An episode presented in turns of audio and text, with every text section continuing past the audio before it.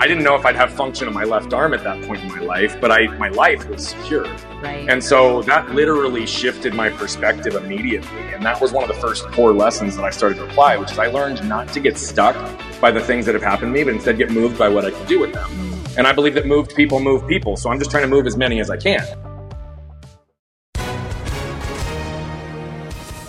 Hi, everyone. If you've been injured in an accident that was not your fault, listen up. We have legal professionals standing by to answer your questions for free. Call now and find out if you have a case and how much it's potentially worth. Call 800 497 4410. I'm here with spokesman John Wolf. So, John, tell everyone listening who should call right now. Well, Maria, first off, thank you for having me here. It's always nice to answer the listeners' questions. Now, as far as who should call in, anyone who's been injured in an accident and think you deserve compensation, give us a call right now. 800 497 4410. You'll find out if you have a case and how much it's potentially worth. Thanks, John. You heard it, folks. Take advantage of this opportunity and call now. 800 497 4410. Advertisement sponsored by Legal Help Center may not be available in all states. Hi, I'm Rebecca Scott. As a servant of God, wife, and mother of four, I understand the juggle of multiple roles and stages. That's why I created the Encourager podcast to help guide us through the messy middle stage of life. Join me on the Encourager as we challenge the chaos and embrace harmony. Together, we'll create practical systems to balance your roles and fulfill priorities. And we will do it while having joy and energy for both home and work life. Tune in for inspiring stories and interviews, actionable tips, and methods to do both home and work life. Because here, we believe you can do all things, just not all at once.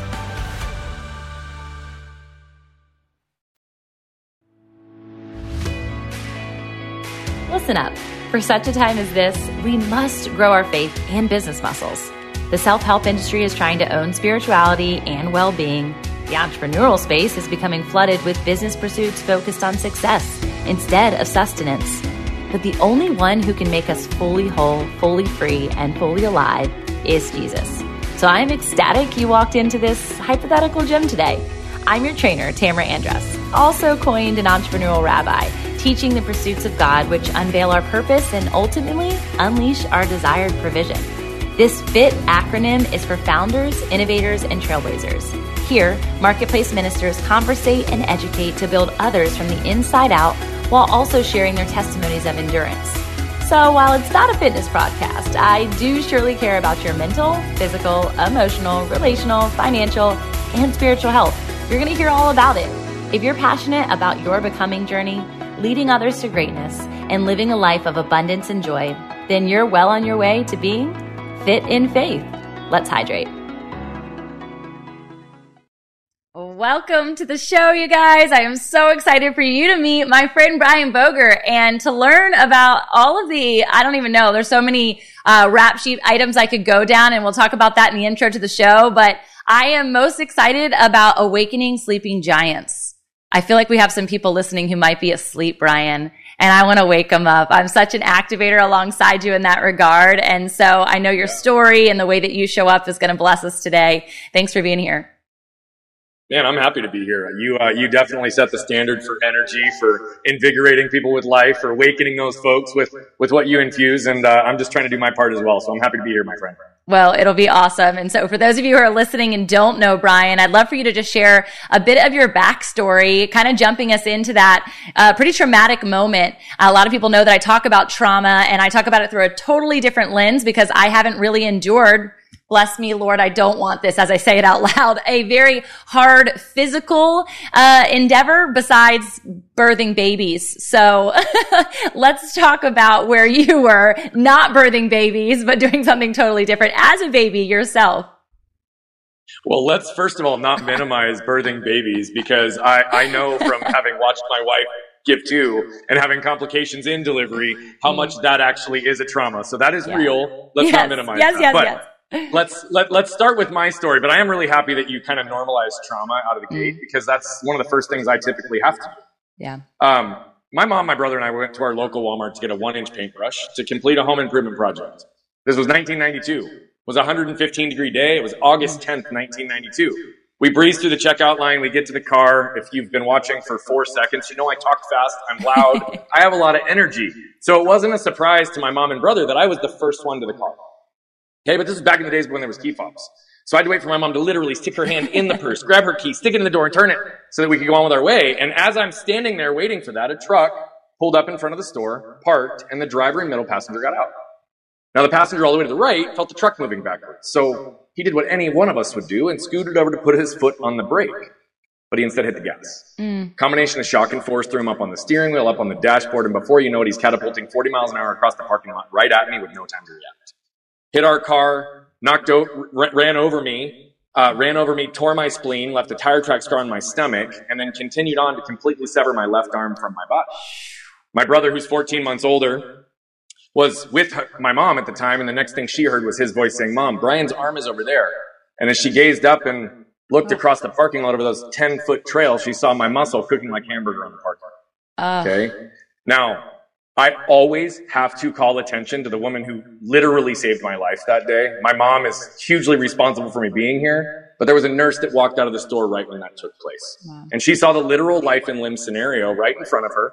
And she went immediately into action. She came over and stopped the bleeding on the main wound, saved my life, and instructed some innocent bystanders to go inside, fill a cooler, and get my detached limb on ice within minutes to give me a fighting chance of having a reattached arm. So if it wasn't for this woman, I either wouldn't be here with you today or I'd be here today with a cleaned up stump. And so this is where I want to normalize my portion of the story because yes, I know how unique my story is. The more I've told it for the last 31 years, the more obvious it becomes how unique my story is. However, Every single one of you has a unique story. Yeah. And I've learned that over these last 31 years as well. So regardless of the extremities of your story, what's important is that you learn to pause and become aware of the lessons you can extract from your stories so you can become intentional in how you apply those moving forward. And we all have the ability to do that. We also all have the ability to tap into the collective wisdom of other people's stories to shorten our own curve to learning. So hopefully some of my stories, some of my truth will give you permission to live yours. Man, first off, he, you haven't said that before, ever, I can tell. No, I'm just joking. Like the way that you just oh, story tell, you're such a great storyteller, but it's like the details. I'm like taking notes in my head about like adding in times of days and temperatures outside just to put people inside of that. So the people that are listening here are both entrepreneurs, speakers, authors, teachers, trainers, coaches, and also just the human who is just trying to do a little more and live a little lighter. And so I wanted to take note to that first first off to just say amazing in that regard. And then to come into the human side of what was transpiring in that, not only from your mom, we talked about motherhood a lot already in the show, um, which I'm sure those listeners are like, wait, what's going on? This is a dude. But it's, it's amazing to know the lens in which the mom is taking because that was immediately where I was put in that scenario. Not me as the person who had been run over, but the mother who was just witnessing this happen. So the trauma and the guilt and all these other emotions that I'm sure she felt as a bystander and then to that incredible nurse. But I love the next step, which is you're you're not really in synchronicity with a lot of people. I do think of Amberly Lago though. Are you familiar with Amberly? Have you met her? Uh, you know what? I am. I don't know her well, but I'm familiar with her. And okay. the name well, is crossed across my my desk like probably 50 times. Gosh, you guys have to connect because you're going right. to share so much in the healing process, I'm sure. Um, but she, hers was her leg, and the hope of of keeping it was one percent chance is what the doctors gave her yeah. to keep it. So I can't imagine what happened next with you as only a seven year old boy in the the mindset work and the emotion emotional yeah. work that happened on the other side? Well, I mean, there's there's a long, long story to answer that full question because the yeah. emotional work didn't start for 20 to 25 years later. But wow. we'll get to that, I'm sure. Yeah. But, but what did happen? I remember laying in that bed feeling sorry for myself, even at seven, yeah. asking myself, why me? Why me? Why me?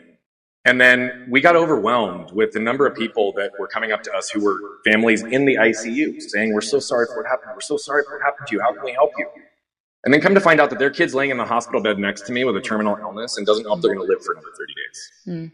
I didn't know if I'd have function on my left arm at that point in my life, but I, my life was secure. Right. And so that literally shifted my perspective immediately. And that was one of the first core lessons that I started to apply, which is I learned not to get stuck by the things that have happened to me, but instead get moved by what I can do with them. Mm. And I believe that moved people move people. So I'm just trying to move as many as I can. But I get out of the hospital, and this is where it really starts to come came together, right? Because I had a teddy bear in between my arm, so my arm had to heal at 90 degrees, and inevitably people would say, "Hey, Brian, what happened to you?" They were expecting me to be like, "Oh yeah, my brother and I were racing our bikes down the street, and we crashed, or I flew off the jungle gym, or like whatever, right? A normal seven-year-old story. But what would I do? I was run over by a truck, and my left arm was torn off. Now, I got really used to seeing people's jaws hit the floor, Yeah. and once they would pick them up, they would pause. 99% of them would pause as soon as I said it, and they'd turn to look at my parents for validation, mm. which told me to believe my truth. I mean, how could this seven year old be telling such an audacious story and my parents would 10 out of 10 times be like, no, that's exactly what happened to him. Right? But what did I start to believe? My truth wasn't going to be seen. It wasn't going to be understood. I wasn't feeling safe and protected. I wasn't feeling connected. And then those same people would start to view me through their lens of what they'd be capable of in my situation, immediately limiting me. Mm. All these things that I'm not going to be able to do in the future. And, you know, I, I remember the reaction back then because I used the F bomb too frequently today. but I literally was like, F that back then. I was like, I'm not going to do that. And what did the world tell me? The world said, man, if you've got a good mindset, if you're mentally tough, if you're mentally strong, you're going to be set. By the way, that's only part of the equation, but I didn't learn that for a long time. Okay. But here's what mine was. Brian's good. Brian's strong. Brian's capable. Brian can do anything himself. And I did. I crushed life. I shattered expectations, my, my own included. But then I found myself 13 years later in a situation where I rebroke my left arm, almost mm. lost it again, went 10 months with seven sur- through seven surgeons who were afraid to touch me into the deepest, darkest, most disconnected, lonely place I'd been as an adult at that time. And here's the reality. I was a little resentful in the beginning mm. because I was surrounded by people, but nobody was there. No one. Right? And then as I really started to feel it and think about it, I started to realize they just bought into the narrative I'd created for the world. Mm. Brian's good. Brian's capable. Brian's strong. Brian can do anything himself. But the narrative they added that I didn't even know existed was, oh, and if, if Brian needs help, he'll ask for it. Mm. So I find myself in one of the most vulnerable periods in my adult life up to that point, not having the courage to ask for help. My parents didn't even know how bad I was suffering. Right? So that's kind of the beginning preliminary parts of it. But what did I start to do then? I started to realize that I was only focusing on mental and I really needed to lean into human connection. Yeah. And I believe vulnerability and authenticity are the glue that bonds human connection. So that's what I focused on for that next window. And I learned a lot. I learned a lot, right? I used to think my arm originally was my transformation story. When I rebroke it at 20, I realized all the trash from my past that I just buried and pushed through and not paid attention to, right? And to the whole point on emotional healing, it was another 12 years after that before I even realized that when I shut off physical pain, I also shut off mental pain, emotional pain, and spiritual pain for 20 to 25 years and didn't even realize it. And it almost cost me everything and everyone in my life that I ever cared about. Yeah. But human connection without emotion isn't really human connection. Yeah. So what I've been focusing on, really, although it was working, I was Yeah. Hmm. progressing further. I was still kind of on that same cycle. And Yeah. for the last decade now, I've been repairing and, and removing Hmm. and learning more. Wow. So in the connection point at, I guess you were about 20 in this second scenario. Is that right? Yep. So Yep. processing that and then you mentioning that was another 12 years before the emotional intelligence kind of journey began. How were you going about quote unquote connecting authentically or vulnerably without actually realizing the emotional tie and spiritual tie to that? Because I was intellectually sharing just enough to get other people to feel safe and to drop their armor so I could drive my Mack truck of helping people through and avoid my own problems. Mm, okay. Mm. But the other side of this is, is that I didn't have a healthy model for chasing who. So though I was leaning into vulnerability and authenticity, what did the world tell me? Chase what? What house? What car? What amount of money? What amount Right. of success? And that's the only model that I had. So Yeah. I built that. Sure. By 27, I had a $10 million business, had everything I ever thought I ever wanted. And I don't say that to impress. I say it to impress Yeah. my point. yeah. It cost me who I was. Right. And I woke up at that point and started to look inward. But again, it was still a handful of years further before the full element of emotion came into play. And, you know, I told you that it's only part of the equation. Now working with some of the world's highest performers and doing it in, within my own world, what I see consistently is those that really reach the highest level and can sustain it are those that understand both their intellectual and emotional narratives and know how to balance and regulate between them both because they both lie to you and they both tell you the truth. So Right. distinguishing that in any given moment is going to be the difference between reacting or responding and moving yourself forward. That's awesome. I mean, the person that actually introduced us was Dave Meltzer. So I was on that live with you guys and yep. I didn't even know you were going to be there when I jumped on. I'm like, oh, there's another friend here. And it was uh, just such a great conversation. But to parallel that to other, one of those high performing people, I mean, truly the, the depth of that man is what is is creating consistency and magnetism and so that's where I really lean into for my own personal journey. I was about 29 when I came to this understanding of holy cow, I've built this life that is completely void of truth, to be honest. And, and that was because I was really good at projecting a false reality to others while again suppressing what it was that I was yep. walking through because I didn't know how to emotionally handle anything. I didn't even know how to process it. And surely to speak to the last element that you're talking about is ultimately discernment discernment between like what information have I just received? Is this true? Is it true for me? And is it truth? Right? Because there's variability in understanding like feelings are not facts. And so we have to be able to process that. You were married at this point, 27 ish? Okay. Yeah, I got married at 25. Yeah, okay, so now walk me through that. Married, yeah. Walk me, because I know for my own sake, I didn't marry the person that, or I should say, he didn't marry the person that he just remarried at our 10 year wedding vow renewal. He, I was not that same person. I didn't even know who yeah. that person was. So what's the evolution of creating those connections, but now deepening one of the closest relationships that you have and, and being like, Hey, by the way, there's more to me. yeah. Well, the reality of it is, is there's, there's quite the story that goes into this. Yeah. You know, I believe that I was closer to my current self when we first got married than my wife got to experience for probably the 14, 15 years that were in between it. Yeah. Um, because I got lost and I got really, really buried in my own life. But my partner is incredible. And I would tell you that it was 2019 after I'd started this kind of development process. I'd already unpacked and realized that I was dealing with some shame at a pretty deep level yeah. that was impacting myself, my relationships, and my business we had a weekend where we went away and my wife ultimately said, Hey, honey, what, is, what does it look like if you didn't go to the office? Mm-hmm. And I was flooded in fear, drowning in my doubt, totally swearing in my shame. And I, you know, buried it in that moment. It was like, I laughed. I was like, Hey, honey, why don't you tell me more? Like, that's a pretty loaded question. Yeah. And she went on to explain that she felt like fear had entered into my life in a way that she'd never witnessed me operate. And she felt like I'd convinced myself that we needed the money, the status, the prestige of what had been built in our business. And she said, look, I don't care if we live in a cardboard box on the corner. What we need is 100% of you, and we don't have it. Mm-hmm. Right? And I had to really go inward and start to pay attention to that. And the next three months, I unpacked it pretty deep. You know, here's the truth fear takes root where the light of truth doesn't shine. Yeah. Right? She was wanting me to see myself in the ways that she saw me, even when I wasn't seeing myself there. Yeah. 10 months later, I left, executed my buy sell. Our business at this time was pushing 16 million. And it was a beautiful growth story, but I was miserable and I was still lost, right? We had kids by this time. We were moving. We were growing. Here's the crazy part. She encouraged me to leave to go lean in to help everyone discover the core of who they are and live their best lives. And less than a year later, April of 2021, we sat on our back patio and she went on to tell me that things I'd done, ways I'd showed up, patterns I'd created early in our relationship, many of which still existed, created a path that caused her to lose who she was. Mm-hmm that was like a dagger to the heart, right? But what did we unpack through that? We unpacked that I had a really, really deep, dark level of anger that was buried so deep it could barely be excavated. Now she knew about it. She'd been trying to bring it to my attention for 10 years, but I was never in a place to receive it, accept it, understand it. Now, when I say I had anger, I never hit my family, sure. but I have a very big personality. I have an ability to infuse life into people. Imagine that flipped on the other side. Yeah. Right? Just the edge, even if words aren't said, can still cut to the bone for certain people. And the reality of it is, is I had to really pay attention to what was going to happen from that point forward. Yeah. Right. I'm so big on congruency and authenticity, and we're talking about this family life and integrating life and business. And then I don't know if I'm going to be married for another 30 days. Yeah. So I had to practice even what I preach, and I went through my own waste to wealth methodology. I had to dig, I had to find the source, and I promised my wife on that day that I was going to do everything in my power to ensure the negative effects of anger didn't affect our house as a result of me again.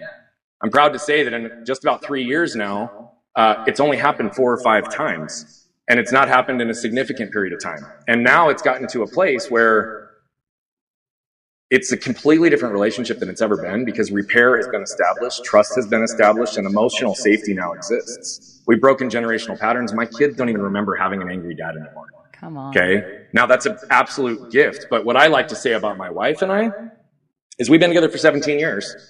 We hid from each other for 14, and she's only felt emotionally safe with me for 18 months. Mm. So, for the very first time in the last 18 months, I feel like we're getting the chance to have the real depth of intimacy and partnership. And I don't think it's in any way a coincidence that we're living the best life we've ever lived as parents, as Yeah. partners, as lovers, as friends, Yeah. and now business partners. Because although I've been an entrepreneur for 20 years, my wife never wanted to be in the businesses.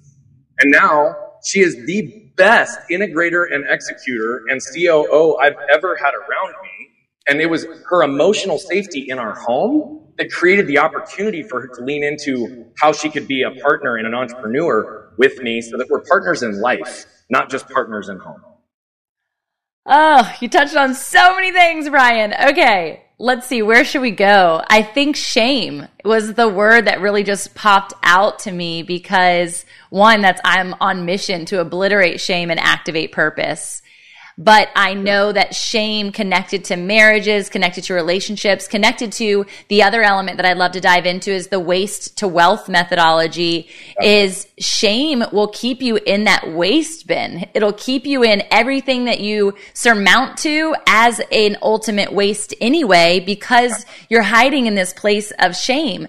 What would you say are some like practical ways that as you journeyed this out and you all adventured even together or individually kind of excavating with the word that you use the shame element to your own life? Yeah, I mean, it first had to start, and again, we'll we'll hit on some of the pillars of the of the waste to wealth concept, but it really had to start with identifying and recognizing that shame even existed, right? Yeah. Awareness in its most Yeah. basic sense. Um, but for me, it started at a place, and I always credit Brene Brown for helping Yeah. me see it clearly, because I always identified shame with its first talk track, which is I'm not worthy and I'm not good enough. Yeah. I'd be lying if I told you I didn't have moments that I existed there, but that's not been my predominant narrative. Like it Yeah. just, it wasn't.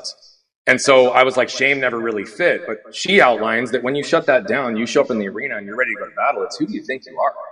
See, everything major I ever did in my life, I felt the need to apologize for. I felt the need to pull the throttle back in my life. And I now know why, and I've unpacked the sources to really get to the root of that. But I had to first accept that it was really shame traps us on both sides right? I'm not worthy and I'm not good enough. And when we actually go to perform, it's like, wait, wait, wait, nope, nope, I'm going to check you back into place. Yeah. And one of the most common words that's associated with shame is the word should, mm. right? And think about it. We're all born as our brightest, most authentic, burning lights we're ever going to be, right? And then what happens? From the time we're toddlers, we have parents, teachers, coaches, employers, grandparents, extended family that start saying, you should do this, you shouldn't do that. You should be this, you shouldn't be that. You should want this, you shouldn't want that. You should live here, have this kind of car, be with these type of people. You should never go over and associate with them. Yeah. What does should do? Should is a shame-based word because it immediately implies that whoever you are, whatever you're doing, you're not good enough Right. Right? And then it starts funneling us down that funnel to fit with inside the box of who the world has told us who to be to the point that so many of us forget who we are in the first place. Yeah. But what do we do? A lot of high performers learn to receive love, validation, and connection through performance. Yes. Right? And so as long as we keep showing up and doing for people and performing, then we're going to be okay. Yep. But the reality of it is shame is the ultimate wolf in sheep's clothing Yeah. because it shows up as scarcity, guilt, control, perfectionism, fear, right? And 50 other emotions. Mm-hmm. And so one of the things that we really get people to do is to not put the label on the emotion, but better understand where and how is that showing up in your body and in your world, which is one of our pillars. Because until you can start to understand the pattern recognition or really understand how it's showing up, you cannot get ahead of it. Yeah. And so I look at all these things like anger. Anger is a secondary emotion, Yeah. right? It is armor. Anger is armor. And the whole purpose is to, for self personal protection. Right. And so for me, I used to think I was just angry. No, my anger was armor to my shame when I didn't feel good enough as a husband and father. And my wife would say something like this Hey, honey, what do you want to do with the kids this weekend? But my shame filter would cause me to hear it this way. Hey, honey, you've not done enough to be a good husband and father here recently, so what are you going to do to make up for it this weekend? Mm. Then my anger would kick in, my chest would puff, my heart would race, and I'd rattle off the 10 things I've done in the last four days to show her I'm a good husband and father when that wasn't even what she was asking Right. Right. right? like shame can cause us to see things in a way that's not accurate. And to your point, that doesn't exist within truth. And I do believe that truth is the only thing that will set us free. Yeah, absolutely. And I think there's there's so much that was brought even to light in that conversation with the explanation of what are these other things that are being kind of like dangled in front of us day to day as things that actually have a root of shame uh, rather than because i went to a conference recently i'll give a great example and we did this like board breaking experience and i thought it was great. Everyone had to write like what's their biggest um, limiting belief on the board. And throughout the weekend I, I even got to punch it myself right and like bust through that limiting belief. And throughout the weekend i had this message the lord had given me couple days prior to, and I was realizing that everyone was kind of sharing, the, and it's always synchronous how that happens, but not a coincidence of the same exact concept of like busting through the limiting belief, busting through the limiting belief. What's your limiting belief? That's the only thing keeping you back from the ambition in which you want to embrace and go after. And it was the night before I was speaking. I'm like, gosh, should I just scrap this whole thing? Because I feel like that's kind of what my message is. And God had me go deeper. He was like, no, you're going to say the real thing. You're going to say the thing that's beneath the limiting belief because it's easy for us to write down limiting beliefs, but the limiting belief is just a cover to ultimately shame. And so, and, and ultimately shame is a covering to sin. And so is that sin pride? Is it lust? Is it envy? Is it gluttony? Um, all of these things that we put on the outside that have been normalized by culture, right? It's been normalized to have a drink every single day when you get off work for the five o'clock happy hour. It's been normalized to, it's okay to be angry. You're rightfully, righteously angry because she should have never said it like that in that tonality, right? And so there's these things that happen in the progression of humanity ultimately secularized by what it is that's happening and what we're being projected on from a consumerism, from an advertisement, from a marketability perspective to say, your ego is exactly where it should be. In fact, it needs to be bigger and bolder and better, which is the opposite to shame and facing shame, which is the opposite to having vulnerability and authenticity all of this. By the way, ego yeah. is a byproduct of shame because ego is armor as well. Yes. So ego is a secondary piece. Yes. Now, one thing that I will False say humility. is I don't. I, I, what I will say, and I want to just clarify because I don't Yeah. disagree with everything you said as it relates Sure. to shame or shame and sin Yes. in especially toxic society that's Yeah. perpetuating certain elements. Right. But what I also want to normalize for anybody who's listening is shame can exist in very basic moments. Yeah. Shame can exist when you get hurt and your parent says, Oh, it doesn't hurt. Suck it up. Stop crying. Totally. And all of a sudden you believe that your own experience isn't worthwhile, right? Shame can kick in that one time that your grandfather looked at you incorrectly when you loaded the dishwasher incorrectly. Yeah. Shame can kick in when your parent chose your sibling to go to an event and you felt like you weren't good enough or missed out. And so what I do want to clarify is the roots of shame are not always connected to sin from the from the person. hundred percent. It is absolutely clear, and I want to make sure that when So we good. talk about trash from your past, we talk about it through the lens of the trash from your past is not your fault. Yes. But it does become your responsibility once you become aware of it or you start burying others in yours. And so the reality of it is shame can also be inherited. It can Yeah, be generational. That's- yeah, you My said that. relationship with money came from three generations back on my dad's side of the family. Which I had shame about my relationship with money that had nothing to do with me, nothing to do with the world, and everything to do with how I was conditioned. Right? So So, that's what I wanted to normalize is that So there are a lot of people who that. suffer from shame, but they've never actually existed in a place where they're creating damage or they've created sin. Right. That's so good, Brian, and so critical. And and this is a part I think when I uh, process what's being shared from the pulpit that there hasn't been this um, cognizant awareness or emotional intelligence development for them to even have language to speak into it. They're all for breaking generational curses, right? They're all for that. But they're not explaining it or expressing it enough that we can stand without shame in this moment today. That's right. And so That's we're right. perpetuating shame, but we're trying to, by prayer, just cut something that they don't even know how to process.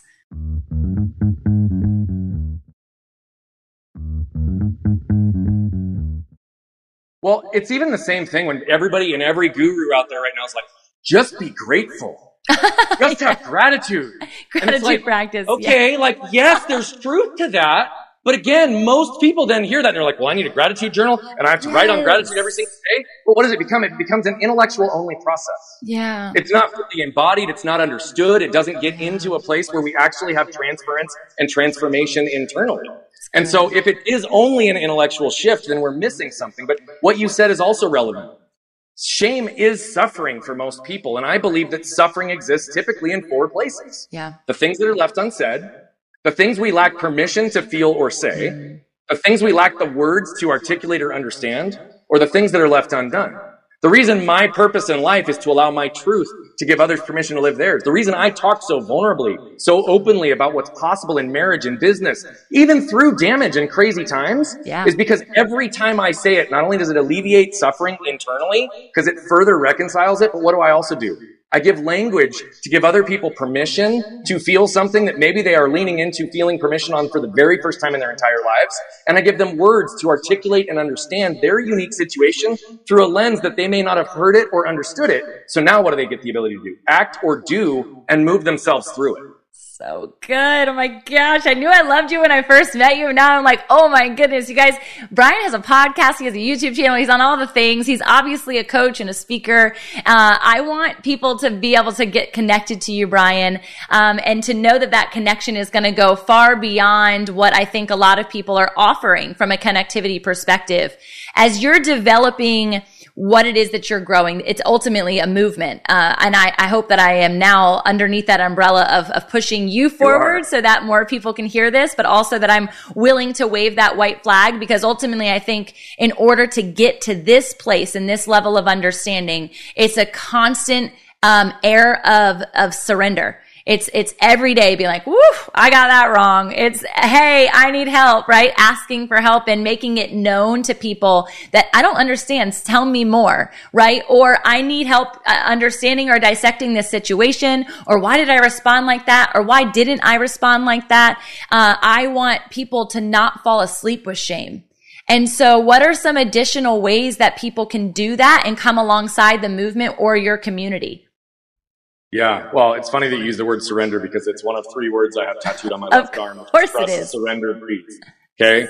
Because I know that if I can trust myself and trust the universe, trust what's happening, trust that I'm going to be safe and okay, then I can surrender to know that whatever's going to happen in, through, around me is exactly what's supposed to happen and the timing yeah. is always perfect. Yeah. So I can allow myself to breathe through it. And that is exactly one of the reasons that it's on my arm. Uh, if you are a social media person, you can go find me at Bogert Brian on all channels. Um, if you're watching this and anything resonates with you, we run three day virtual summits that are 18 hours of content and coaching that go deep on the waste to wealth methodology. Mm. And so we teach people to transform their waste to wealth inside themselves, inside their businesses. And what does that mean? It's five pillars that we didn't cover yet today, but they are guaranteed to help any individual or any organization identify and remove or transform the waste they didn't even know existed within them into wealth generating activities that will connect and convert through the world. Okay? So if you want to join in one of those, just because I'm here with you today, because you're a friend, because you're a champion, and you're helping us move more people, I'm going to give a VIP code to anybody who's listening on this today.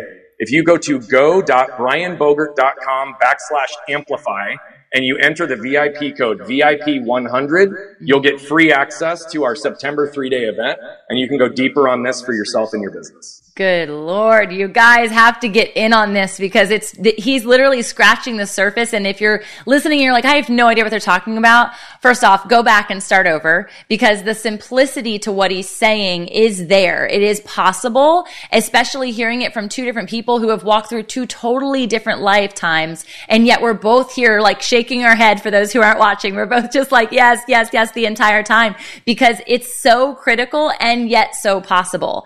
I think the last piece I'd love for you to close in on, Brian, is connected to what you shared with the breathe or the breath, right? And, and understanding that God is in the midst of this story. He's in the midst of all of our stories and the element of freedom.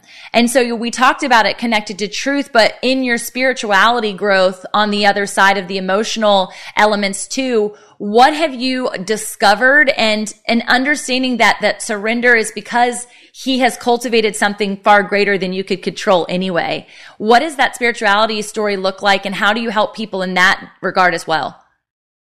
Yeah, I help people in that regard the same way I do in every other category, objectively and non judgmentally, because I do believe and support that there are so many varying beliefs, so many varying opinions. And even one of the things that we talk about in our group room is that I don't want people to let the language get in front of the lesson, mm. right? Because often I'll use the word universe, right? But that can be interchangeable with God, Allah, or any other belief system. I believe in my research of having done so many different elements, I believe that all different religions are some version of the same ultimate truth.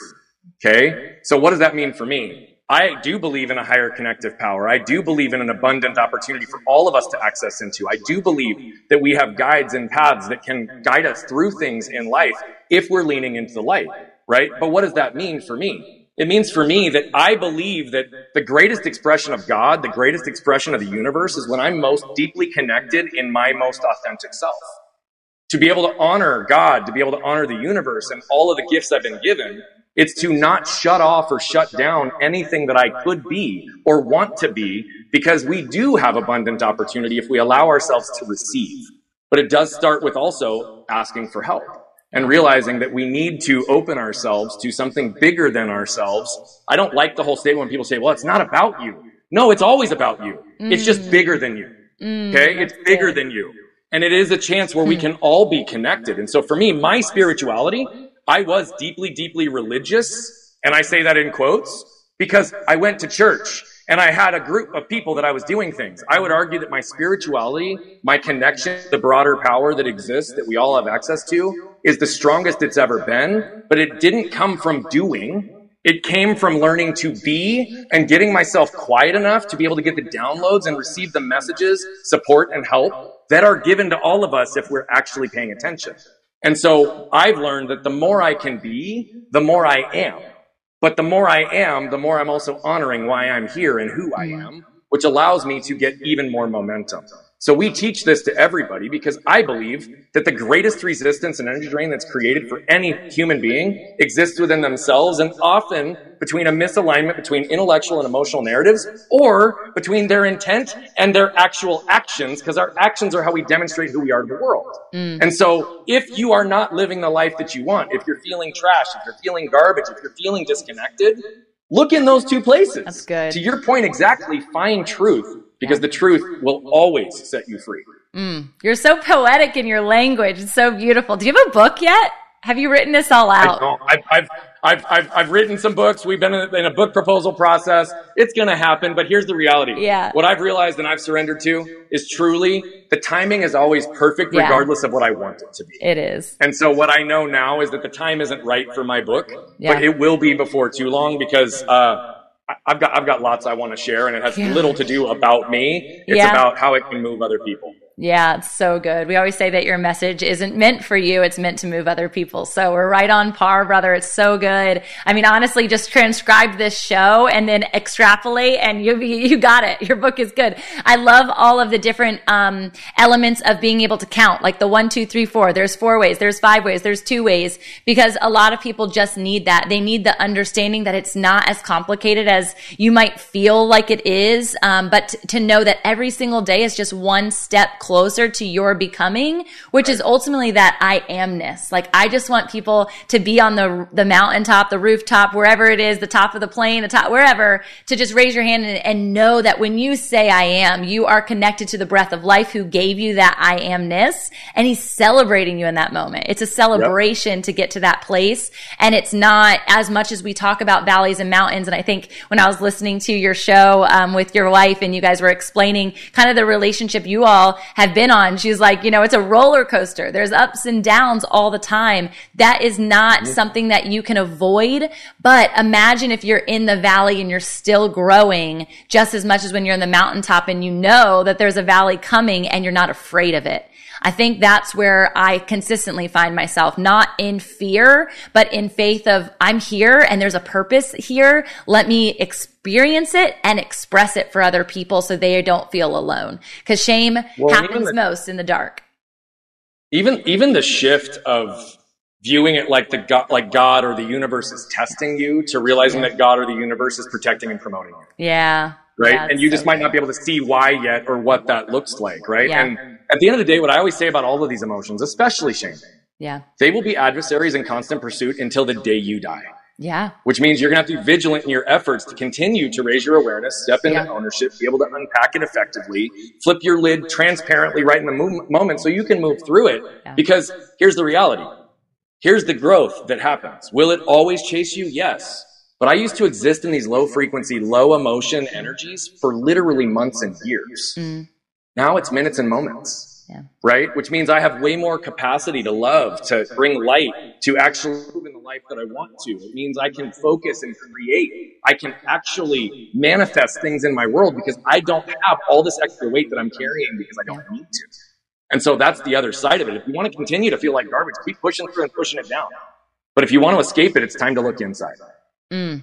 And that is when he awakens a sleeping giant, you guys. He also considers himself a heart surgeon, not from the outside, but from the inside, and what you need to do on the inside to become who you actually ultimately are. So I feel like so many people listening to this are already going to have that next step and definitely get integrated with Brian. So blessed, so grateful to have you here today, brother. I can't wait to see how your movement continues to grow and change the world because it's one person at a time and you just sit it here with me. So thank you. Well, thank you for creating a platform to pour good into the world. And I know this is just the beginning for you and I creating collective impact together because it's not going to happen alone. It's going to happen collectively. So true. Let's obliterate shame, y'all. Bye. See you later. Hey y'all, it's me again. Before you go, let's solidify the flame that was ignited within you today by sharing the spark with your own community. Whether it's mentally, physically, emotionally, relationally, or spiritually, I would love for you to take the step right now by declaring your takeaway. Snap a pic of the episode and share it on your stories or posts, and you can tag me and the guest, and we will surely feature you on our Instas. Hey, you might even unlock a new accountability buddy in me or them. We're totally in this together, and we appreciate the extra step taken. I would be so grateful if you even took the extra step. Come on, give me that extra sauce and leave a review on iTunes for the podcast listening app that is of your choice. I'm going to be featuring your thoughts, in fact, and it's going to be so fun in upcoming episodes. So you'll not only hear your name on the show, but maybe even your passion project or whatever big shout out you want me to make. So please, as a fellow writer, leave some words that I can attest to, and I can't wait to read what you have to say. Thanks again for being a loyal listener, and I hope to meet you in person soon at one of the events that we are speaking at or hosting. And I say we because the Fit in Faith team could not do this without you. Until next time, blessings over your joy, health, wealth, and wholeness. This is the Fit in Faith way.